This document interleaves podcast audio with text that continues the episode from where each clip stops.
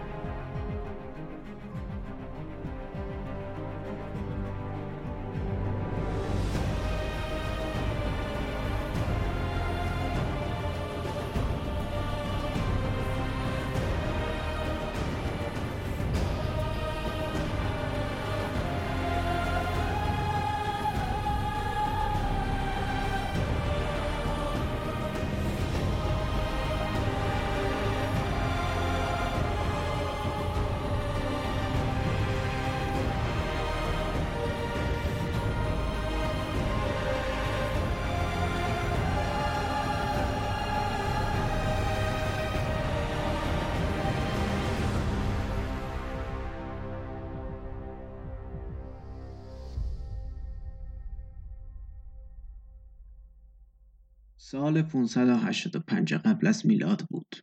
و خشره بعد از پنجاه سال سلطنت داشت نفسهای آخر خودش رو می‌کشید. اون دوران سلطنت طولانی و سختی رو تجربه کرده بود. اون تونسته بود با متحد خودش شاه بابل آشوری ها رو نابود بکنه. و با این پیروزی قبیله پارت و پارس رو زیر سلطه خودش نگه داره. اما با مرگ پادشاه ماد پسرش آستیاک یا ایشتوویگو. اگه اسمش من درست خونده باشم به معنی نیزه افکن به قدرت رسید. اون دور که هرودوت از آستیاک تعریف می‌کنه اون فردی خودپسند مغرور خرافاتی و خشن بود. اون تصمیم گرفت از ثروت عظیمی که پدرش با شکست دادن آشوریا به دست آورده بودند استفاده بکنه. با این کار مادهایی که به جنگجویی معروف بودند حالا عرابه ها و سلاحاشون رو کنار گذاشته بودند و در ناز و نعمت زندگی می‌کردند ثروتی که هیچ کدوم از قبیله های زیر سلطه اونها حتی فکرش را هم نمی‌کردند. چند سالی به همین منوال گذشت تا اینکه پادشاه خوابی رو دید. این خوابی بود که بیشتر ازش حرف زدیم. خوابی که آستیاک رو به شدت ترسوند. اون راجع به این خواب با مخام مشورت کرد و اونها بهش پیشنهاد دادن که ماندانا را به ازدواج آدمی قدرتمند در نیاره. پس بنابراین پادشاه ماد تصمیم گرفت ماندانا رو به جای ازدواج با فردی از قبیله ماد به یکی از زیر دستای خودش یعنی کمبوجیه در بیاره. حاکم پارس. حاکم ضعیف پارسی ها اما حرف از کمبوجیه زدیم. به نظرم بهتره یک پرانتزی باز کنیم راجع به اجداد کوروش. اونطور که توی کتیبه کوروش اومده اجداد کوروش به این ترتیب هستن. کمبوجیه پدرش کوروش اول پدر بزرگش و جیش پیش پدر پدر بزرگش. البته اگه اسم جیش رو من درست خونده باشم اما نکته جالبی که هستش اینجاست که برخلاف چیزی که ما توی کتیبه های داریوش می‌بینیم در منشور کوروش هیچ اشاره ای به هخامنش در واقع جدش نشده. هخامنشی که 700 سال پیش از میلاد پایگزار حکومت پارسی ها بود. اما قبل از اینکه راجع به دوران پادشاهی اجداد کوروش حرفی بزنیم می‌ذارید راجع به واژه هخامنش صحبت کنیم. هخامنش در واقع یک واژه دو کلمه ایه. هخا به معنی دوستانه و منش هم که معنی همین منش امروزی بوده پس در واقع هخامنش یعنی فردی که منش و رفتار دوستانه ای داره. برخلاف چیزی که ما تصور می‌کنیم و میگیم که کوروش بنیانگذار سلسله هخامنشیان بود اما خود این پادشاهان هخامنش رو بنیانگذار اصلی حکومت خودشون می‌دونن. هخامنش زمانی به قدرت رسید که مادها در شمال غربی حکومت خودشون رو تأسیس کرده بودند و ایلامی ها هنوز داشتن با آشوری ها دست و پنجه نرم کردن پس بنابراین هخامنش فردی بود که کنار ایلامی ها با آشوریان می جنگید. اما در زمان پسرش پیش اتفاق افتاد ایلامی ها از آشوری ها شکست خوردن و آشوربانیپال شوش رو تصرف کرد و اون رو با خاک یکسان کرد. اما جیش پیش قبل از مرگش حکومت خودش رو بین دو پسرش یعنی کوروش اول و آریامنه تقسیم کرد. پس بنابراین کوروش شد حاکم انشان و آریامنه شد حاکم پارس. و خب می‌دونید که بعد از کوروش اول هم حکومت به کمبوجیه رسید یعنی پدر کوروش کبیر. پرانتز بسته. ازدواج ماندانه با کمبوجیه هیچ فرقی به حال پادشاه نکرد. هنوز خوابها ادامه داشتن. هر روز اون نهال روبروی چشم پادشاه رشد می‌کرد و قلم روی اون رو زیر سایه خودش قرار می‌داد. و هر روز این رویا به واقعیت نزدیکتر می‌شد. هر روز ترس پادشاه بیشتر و بیشتر می‌شد. تا اینکه بالاخره فهمید دخترش ماندانه بارداره. پس شاه دختر خودش رو به پایتخت آورد. و اینطوری شد که نوزاد خوابهای آستیاک در کاخ پادشاه به دنیا آمد. پسری که اون رو به نام پدر بزرگش نامگذاری کردند. پسری که پارسی ها اون رو کوراس یونانیان اون رو کوروس ابریان اون رو کوروش میخوندن. و امروزه هم در زبانهایی که ریشه لاتینی دارند سایروس خونده میشه. به دنیا اومدن کوروش بیشتر از قبل به نگرانی پادشاه اضافه کرد. پسر بودن نوزاد آستیاک رو تقریبا به یقین رسونده بود که رویایی که در خواب دیده بود تعبیر خواهد شد. پس تصمیم گرفت نوه خودش. یا بهتر بگم تهدید سلطنت خودش رو از بین ببره.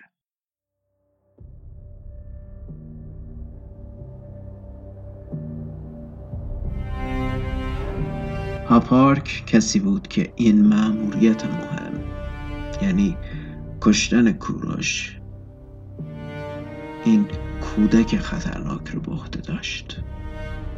هاپارک کودک رو به خونه خودش برد.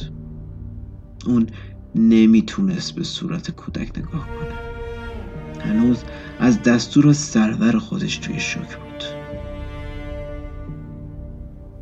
هاپارک هر بار به صورت نوزاد نگاه می‌کرد. به گریه میافتاد. مرد مورد اعتماد آستیاک چطور می‌تونست کودکی رو به قتل برسونه؟ اون هم بچه‌ای که متعلق و شاهزاده خودش بود. بعد از مردن آستیاک ماندانه چه برای به سر اون آورد؟ اما اجرا نکردن فرمان پادشاه تاوان بالاتری داشت. هم خودش هم جان خانواده خودش در خطر بود. توی دورای سختی گیر افتاده بود. پارک به بیرون زد از شهر دور شد به دشت رفت تا اینکه ایده ای به ذهنش رسید.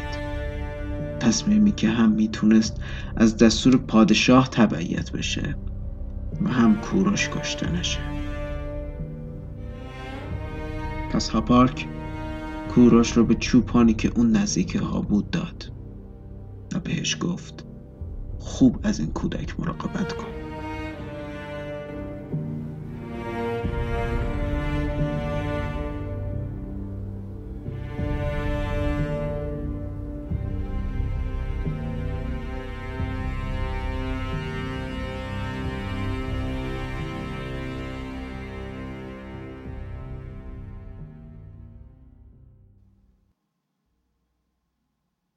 ده سال بعد.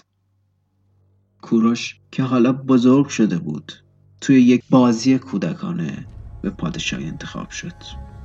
کوروش هم بازی خودش یکی از پسران بزرگ ماد رو به خاطر عدم اطاعت فرمانش تنبیه کرد. خبر این بازی کودکانه به آستیاک که کابوس شبهاش هنوز تمومی نداشت رسید. پس پادشاه به این شک کرد که نکنه این بچه همون پسر ماندانا است. و وقتی که پادشاه از حقیقت با خبر شد فرمانده خودش هاپارک رو به شامی دعوت کرد. شامی که با تمام شام هایی که هاپارک با پادشاه خورده بود فرق داشت. این شام در واقع مجازات هاپارک بود. برای فرمانده خائن خوراکی از گوشت پسرش پخته شده بود. این سزای کسی بود که به پادشاه خیانت می‌کنه آسیاک برای تعیین تکلیف زندگی کوروش از روحانیون دربار مشورت گرفت. و یکی از روحانیون به پادشاه گفت که کوروش نقش شاه رو بازی کرده. اون به پادشاهی رسیده. پس دیگه خطری شاه رو تهدید نمی‌کنه. خواب پادشاه تعبیر شده پس به این ترتیب آستیاک کوروش رو به پدر و مادر واقعیش برگردوند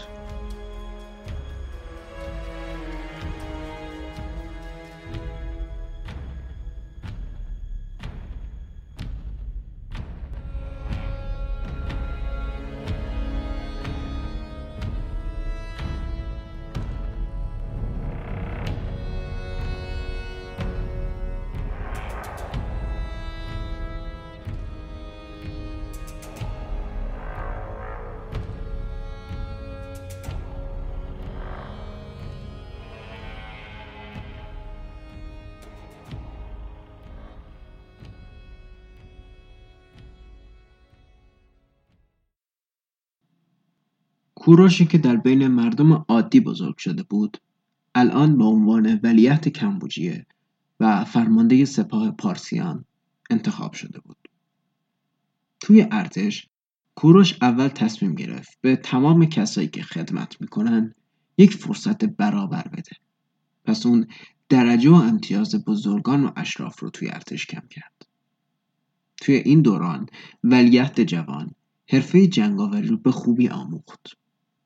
با این حال اون هیچ نشونه از سرکشی از خودش بروز نمی‌داد. نه علاقه به پدر بزرگش داشت و نه از او متنفر بود. در سال 559 قبل از میلاد با مرگ کمبوجیه کوروش شاه انشان شد. توی همین سالها بود که پادشاه بزرگ بابل نبوکد نصر هم درگذشت. پادشاهی که با اتحاد با مادها آشوریان رو شکست داده بود. اورشلیم رو فتح کرده بود و این شهر رو با آتش کشیده بود. با مرگ این پادشاه نبوید به قدرت رسیده بود. این تغییرات منطقه آستیاک شاه پیر ماد رو به نگرانی انداخته بود. از یک طرف توی قلمرو خودش کوروش پسری که زمانی دستور قتلش رو داده بود به قدرت رسیده بود. و از طرفی هم در غرب شایعاتی به گوش می رسید از اتحاد این دو شاه جدید اتحاد پارسی ها و بابلی ها پس اون تصمیم گرفت دست به جنگ تمام ایار بزنه. اما نه با بابلی ها بلکه با کابوس های شبانه خودش. پس اون نامه‌ای به کوروش نوشت و اون رو به پایتخت احضار کرد. اما جواب کوروش نشانه ای از آغاز جنگ بود. اون برگشت و به قاصد گفت به سرورت بگو که من زودتر. و حتی سریعتر از اون که فکرش رو هم می‌کنه توی قصدش خواهم بود.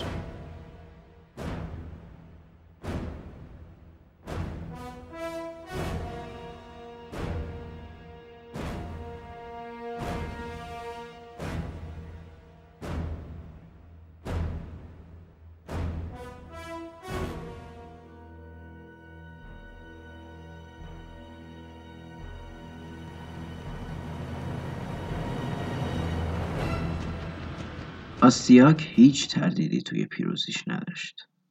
اون داشت با ملتی میجنگید که به زحمت می‌تونستن سی هزار نفر رو تجهیز کنن.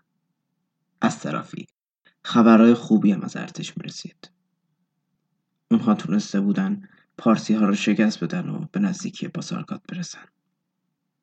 پس آستیاک اول اون روحانی رو که بهش گفته بود کوروش دیگه هیچ خطری نداره رو کشت.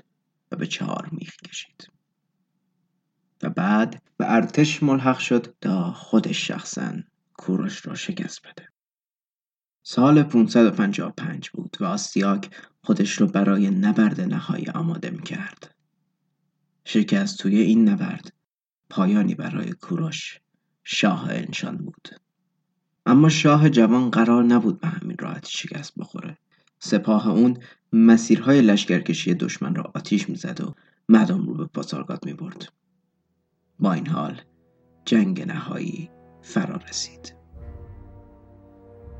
پارسی ها زنان و کودکان را به بالاترین قلعه پاسارگاد فرستاده بودند و در قلعه سنگر گرفته بودند. آستیاک روی تخت بلندی تکیه کرده بود و مشغول تماشای کارهای سربازانش بود. مهاجمین سعی داشتن از دیوارهای قلعه بالا بیان اما سنگ باران می‌شدند. زنان به هر سرباز پارسی که به عقب برمیگشت توهین می‌کردند و مجبورش می‌کردند تا دوباره به میدون بره شکست برای اونها به معنای قتل عام بود. اونها یا باید قتل عام می‌شدند یا با پیروزی به آزادی می‌رسیدند. جنگ خونینی در حال رخ دادن بود. تا اینکه در یک لحظه حیاتی روند جنگ تغییر کرد. پارسی ها به رهبری کوروش آستیاک نیز افغان را شکست دادند و پادشاه ماد رو به اسارت گرفتند.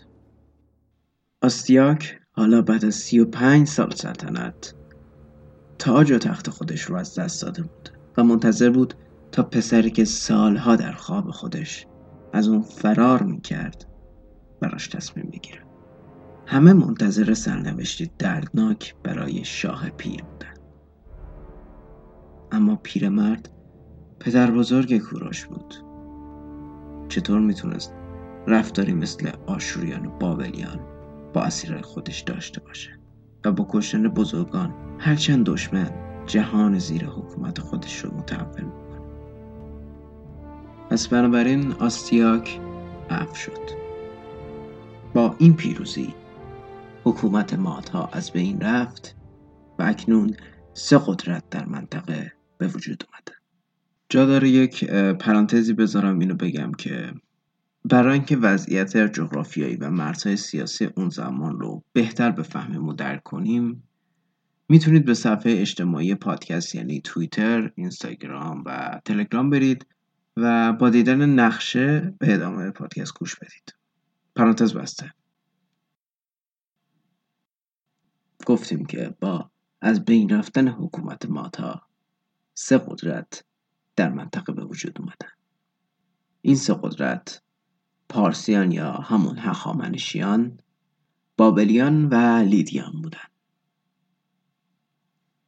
بین پارسیان و بابلیان مخالفت های زیادی وجود داشت اما دلایلی هم بودن که جلوی شدید شدن این درگیری ها و شروع یک جنگ دیگر رو می گرفتن. هنوز خاطره اتحاد دو تمدن علیه آشوریان زنده بود علاوه بر این هم هم کوروش و هم نبوید نگرانی های واحدی داشتند هر دو تمدن از حمله مصری ها می ترسیدند. همسایه شمالی این دو تمدن لیدیایی ها به سرعت در حال پیشرفت و قدرتمندتر شدن بودند. جنگ دو تمدن باعث می شد لیدیا به قدری قدرتمند بشه که بتونه به راحتی از پس هر دو تمدن بر بیاد.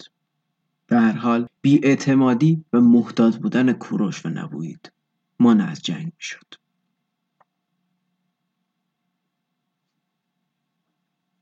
اما حرف از لیدیا شد سرزمینی در ترکیه امروزی سرزمینی که ثروتمندترین سرزمین های اون موقع بود. ترک هرودوت میگه تمولوس کوهی از طلا بود. رودهایی از اون سرچشمه می‌گرفتن که قبل از ریخته شدن به دریا مقدار زیادی ذرات طلا رو به پایین کوه می آوردن. همین موضع و موقعیت مهم لیدیا این سرزمین رو به قطب مهم تجارت تبدیل کرده بود. کرزوس پادشاه لیدیایی که اون رو فردی سطحی خرافاتی زیرک و ولخرج معرفی می‌کنن. شیفته فرهنگ یونانی بود. اون علاقه خاصی به تمدن یونانیان داشت. به خاطر همین تلاش می‌کرد تا با اونها رابطه خوبی داشته باشه. کرزوس به معبد دلفی هدایای زیادی تقدیم می‌کرد.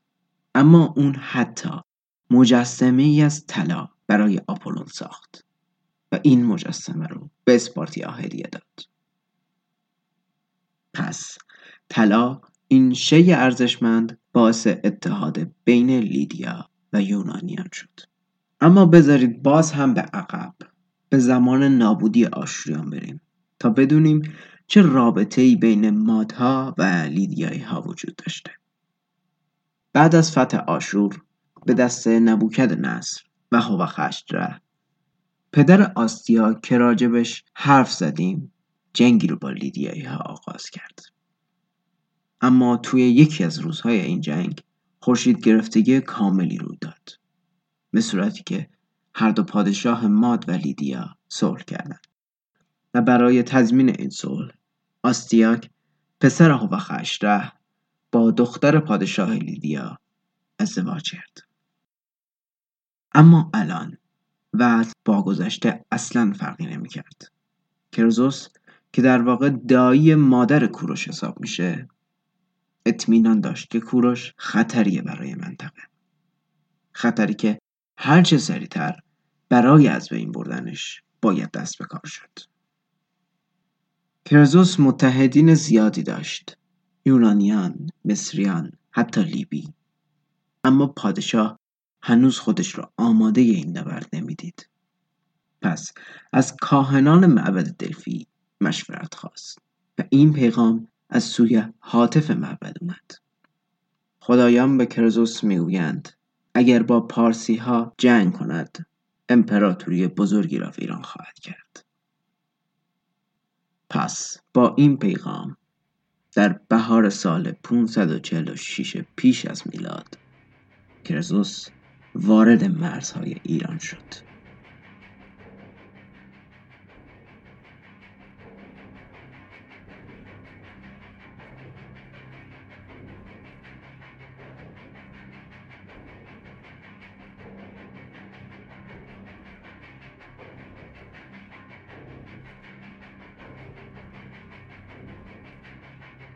لیدیایی ها بخشی از شمال کشور رو اشغال کرده بودند. اونها مردم سوریه رو قتل عام کرده بودند و خبرهای نگران کننده به گوش کوروش می رسید. فرزوس مزدوره های زیادی رو اجیر کرده بود. قبرسیان، فیلیقی ها، مصریان، اعراب، اسپارتی ها و حتی بابلیان هم به لیدیایی ها پیوسته بودند. اعتلاف بزرگی علیه شاه هخامنشی تشکیل شده بود ارتشی که سربازانش به زبونهای مختلفی صحبت می‌کردند. اما کوروش تصمیم گرفت به جای دفاع دست به حمله بزنه. پس ارتش کوچک کوروش مقابل سپاه چند ملیتی لیدیایی ها قرار گرفت. اما جنگ با دستور عجیبی آغاز شد. کوروش دستور داد سپاهیان سوار شترهای خودشون بشن. اون هم توی سرمایه اون منطقه. بر حال جنگ با حمله همه جانبه لیدیایی آغاز شد. اما اسبها که برای اولین بار شترها رو می‌دیدند. روی دو پاشون بلند می‌شدند و سوارهاشون رو روی زمین مینداختند میدان نبرد رو گرد و خاک گرفته بود. اسبها رم می‌کردند و صفهای جنگی رو به هم می‌زدند. اما لیدیایی ها به هر ترتیب. حتی با پای پیاده هم به جنگ ادامه می‌دادند ولی لشکر چند ملیتی لیدیه شکست خورد و کروزوس به سمت پایتخت فرار کرد. و الان زمستان فرا رسیده بود.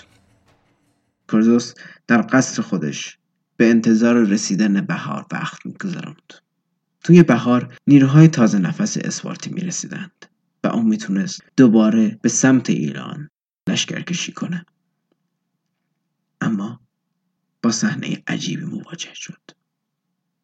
ارتش کوچک پارسی خودش رو توی سرمایه جانسوز زمستان به پایتخت رسونده بود. این کار یک جور خودکشی بود اما انجام شده بود. پس به این ترتیب شهر سارد تسلیم کوروش شد. اما کرزوس چه سرنوشتی داشت؟ کرزوس با جامعه فاخر با تاج پادشاهی خودش که از بهترین طلای پاکتور ساخته شده بود از معبد اورگ معبدی که خودش اون را برای آپولون ساخته بود بیرون اومد. آرام و با قدم های آراسته به سمت میدان اصلی شهر حرکت می‌کرد. از هیزم های روح هم تلمبار شده بالا رفت تا رسم نیاکان خودش رو ادا بکنه. طبق این رسم لیدیایی پادشاه مغلوب باید در شعله های آتش میسوخت. سربازان آتشی بر روی هیزم ها انداختند. زنان لیدیایی جیغ میکشیدند. مردها گریه می‌کردند. هیچ کس طاقت دیدن لحظات مرگ پادشاه قدرتمندش رو نداشت. و کوروش که به این منظره ها مینگریست دو دل بود. از طرفی چطور می‌تونست مانع مرگ پادشاهی بشه که می‌خواست؟ به رسم نیاکان خودش بمیره. پادشاهی که می‌خواست حقارت رو تحمل نکنه. و از طرفی کرزوس دایی اون بود. پس فرمان داد آتش رو خاموش کنند مردمانی که با بهد به مرگ پادشاه خودشون نگاه می‌کردند الان تمام تلاششون رو می‌کردن تا آتش ها رو خاموش کنن اما این شعله ها قصد خاموش شدن نداشتن. کرزوس که شاهد این تلاش ها بود نام آپولون خدایی که در عظمت اون نقش داشت رو فریاد زد. نه یک بار نه دو بار. اون سه بار نام خدای یونانی رو فریاد زد. و ناگهان آسمان ابری شد و باران شدیدی شروع به باریدن کرد پس به این ترتیب کرزوس نمرد. پادشاه خل شده با کوروش به پایتخت برگشت. اما کوروش با ساخت معبدی برای آپولون در سواحل ترکیه صلح نسبی رو با یونانیان برقرار کرد و دوباره به پایتخت برگشت و برای پنج سال به شرق قلمرو خودش رفت تا امنیت مناطق شرقی قلمرو خودش رو تثبیت بکنه.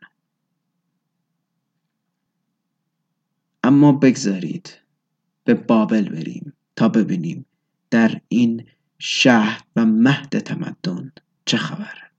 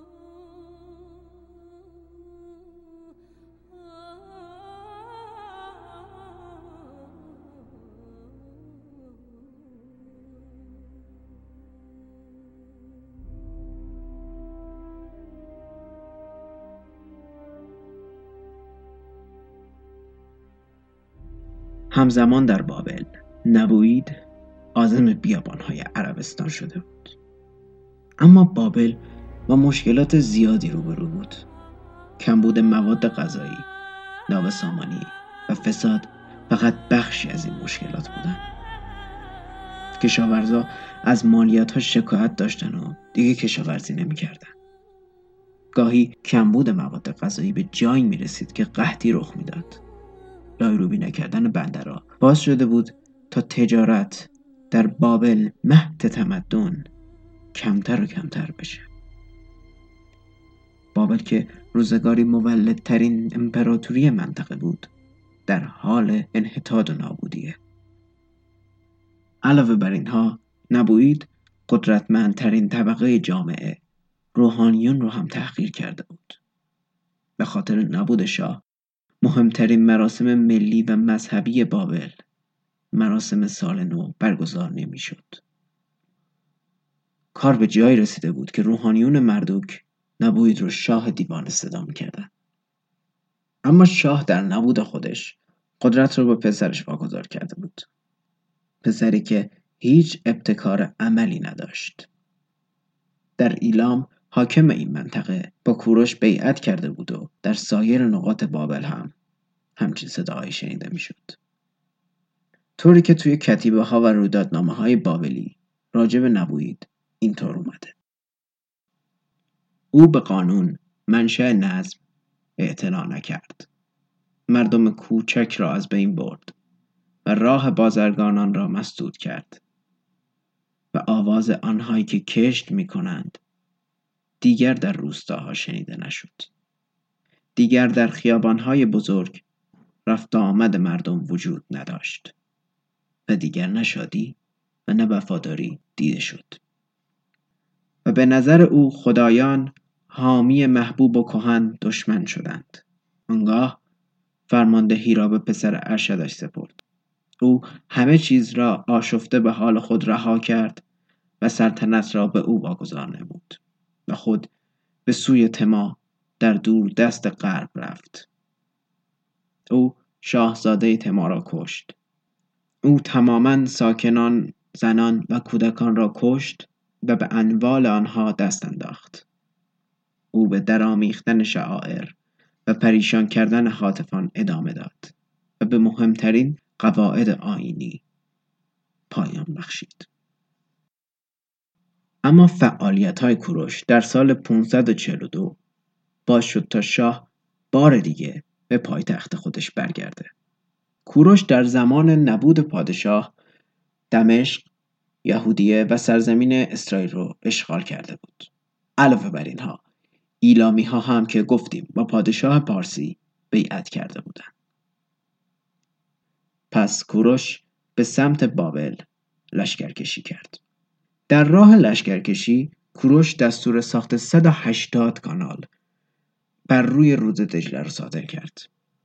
اما آیا واقعا این کار اون هم توی زمان لشکرکشی چیز واجبی بود؟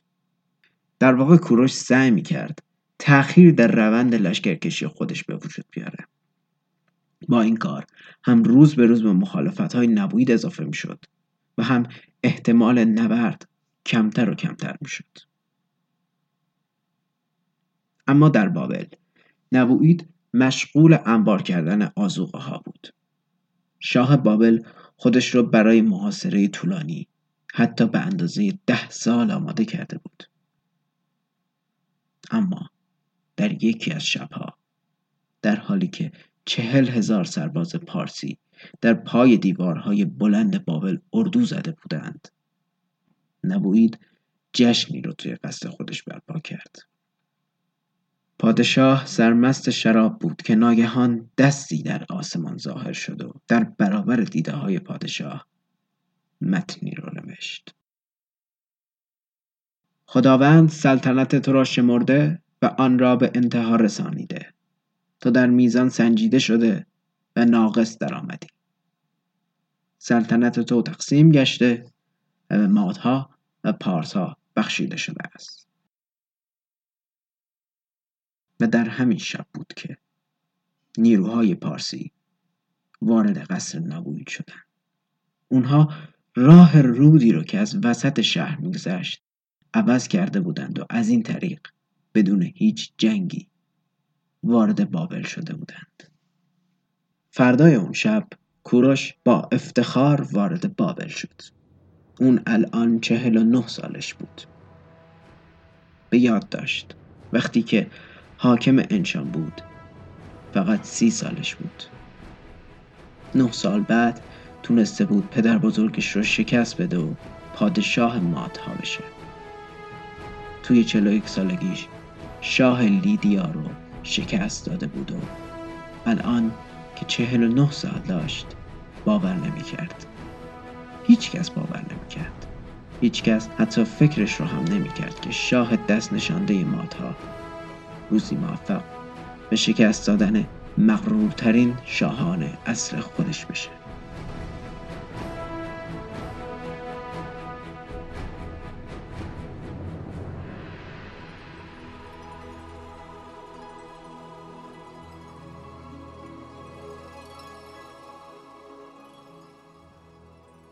خب بیشتر روایتی که شنیدید در واقع از کتاب اول هرودوت بود.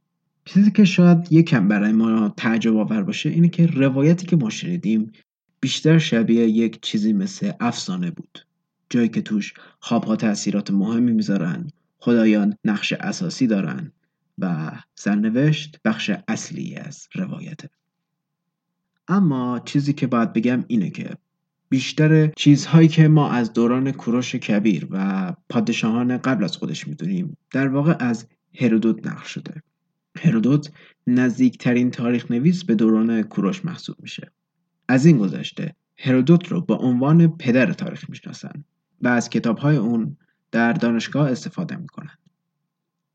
هرچند که روایت جنگ های ایران و یونانیان هرودوت کمی جانبداران است. پس به خاطر همین تاریخ شناس ها ترجیح میدن از بقیه آثار تاریخ نویس استفاده کنند. اما در بخشی هم که درباره فتح بابل و اون دست توی آسمان باید اینو بگم که این قسمت از روایت در واقع از کتاب آزیا یا اشیا اگه من اسمش درست خونده باشم یکی از کتاب های مقدس یهودیان استفاده شده. من توی این پادکست راجع به مرگ کوروش کبیر یا کوروش بزرگ حرفی نزدم. اون هم به خاطر تعدد روایته. به خاطر زیاد بودن این روایات تصمیم گرفتم هیچ کدوم از اونها رو استفاده نکنم. اما خب اینجا یک مرور سطحی و کوتاهی می‌کنیم. هرودوت مرگ کوروش رو در نبرد با سکاها می‌دونه. هرچند خودش هم به این روایت معتقد نیست. از نظر داندایموف ممکنه بعد از جنگ جنازه کوروش از دشمن پس گرفته شده باشه و به پایتخت آورده باشه. اما ریچارد فرای معتقده که اصلا مگه میشه با ارتشی شکست خورده؟ جنازه را از سکاها پس گرفت. پس کوروش یا در جنگ کشته نشده یا بر اثر جراحت های جنگی از دنیا رفته. در رابطه با کوروش در ادبیات بگم که علاوه بر داستانهایی که مستقیما به کوروش و داستان اون اشاره شده افرادی از جمله ابوریحان بیرونی معتقدند که کوروش در واقع همون کیخسرو در شاهنامه است. کیخسرویی که پدر بزرگش افراسیاب قصد کشتنش رو داشت و پیران ویسه که همون هاپار که روایت ماست جون کیخسرو رو نجات میده. البته بعضی ها هم معتقدن که کوروش در واقع شخصیت بهمن پسر اسفندیار در شاهنامه است. اگه این دو داستان شاهنامه رو نمی‌دونید پیشنهاد می‌کنم پادکست فردوسی خانی رو حتما دنبال کنید و یه سری بزنید. اما چیزی که باعث شد من این قسمت رو ضبط کنم چیزی مثل فرهنگ 2500 ساله نیست. بحثیه به نام رواداری. یعنی مدارا با دیگری و پذیرش عقاید او. حتی اگه تا حدی مخالف عقاید ما هم باشه. یعنی بردباری با مخالف و همدلی با دیگران. دقت کنید رواداری با مدارا خیلی فرق داره. مدارا یعنی سازش موقت برای قویتر شدن و حمله بعدی.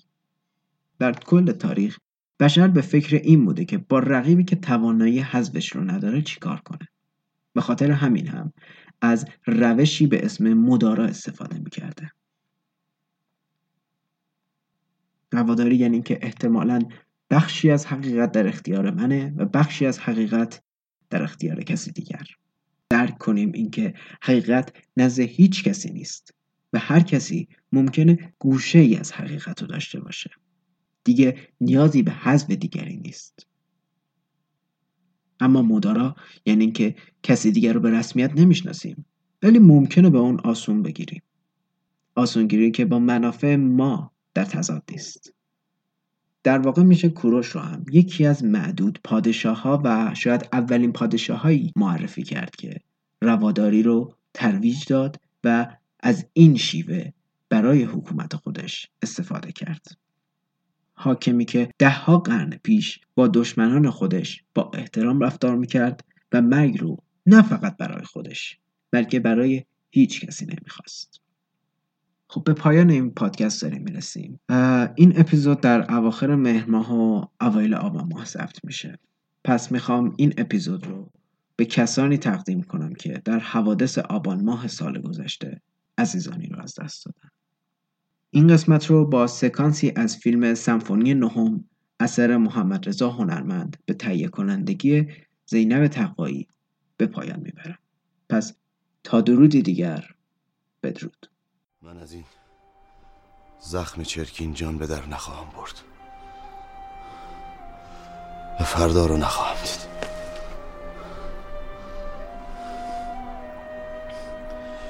آنچه می‌گویم خواسته ای من است. پس به آن گوش کنید و تا زنده اید بدان پایی بند بمانید پس از من پسران برومندم از هر کس. در جانشینی من سزاوارترند نخست کمبوجیه بر تخت شاهی بنشیند که از بردیا چند نفس بزرگتر است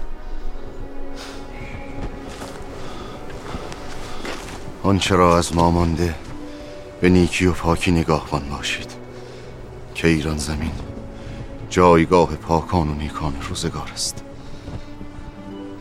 بدانید که فرمان روایی بر دلها بسی خوشتر است تا فرمان روایی بر زمین ها من به نیروی دادگری و نیکندیشی پهنه ایران زمین را چنان گسترانیدم که به پهناوریان کشوری نیست. پس این خاک و مردمانش را تا هست گرامی بدارید. با هر که پیمان میبندید آن را پاس بدارید. هرگز در شکستن پیمان پیش دستی نکنید. در پیروزی ها فریفته نگردید که پیروزی و شکست از آن اهور نزداست. کیش شکست خوردگان خود را پاس بدارید و آینشان را آزاد. از شکست خوردگان در جنگ زنان و دختران نستانید. که زنان را آغوش شوهران نیکوتر است و دختران را سرای پدران آسوده تر. در میان خود دشمنی نکنید که سرزمین و مردمانش یک سر به خاری و نیستی می‌برد. و شما دوتایان من صدای حسد را که باد از فرسنگ های دور آورده میشنوم. به یکدیگر رشک نورزید و مهربانی پیشه کنید. به دروغ چنگ نیندازید. که آفتی جانکاه است که مهربان باشید. خورشید هم زیباست. باد هم زیباست. عشق کین از دلها می‌برد. بگذارید تا اهریمن از این مهر سیراب شد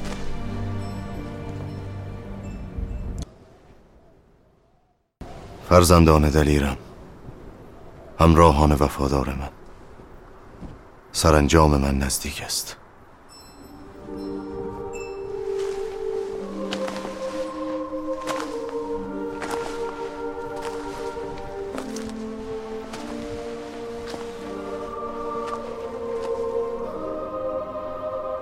پس از مرگم هیچ کس بر پیکر برهنه من نگاه نکند. هیچ آین سوگ برگزار نکنید. تن بی جان مرا به زر و سیم نیارایید پیکرم را بی درنگ در خاک کنید. که از خاک این سرزمین جز نیکویی نمی روید. درود بی پایان من. بر نیک پنداران نیک گفتاران و نیک کرداران.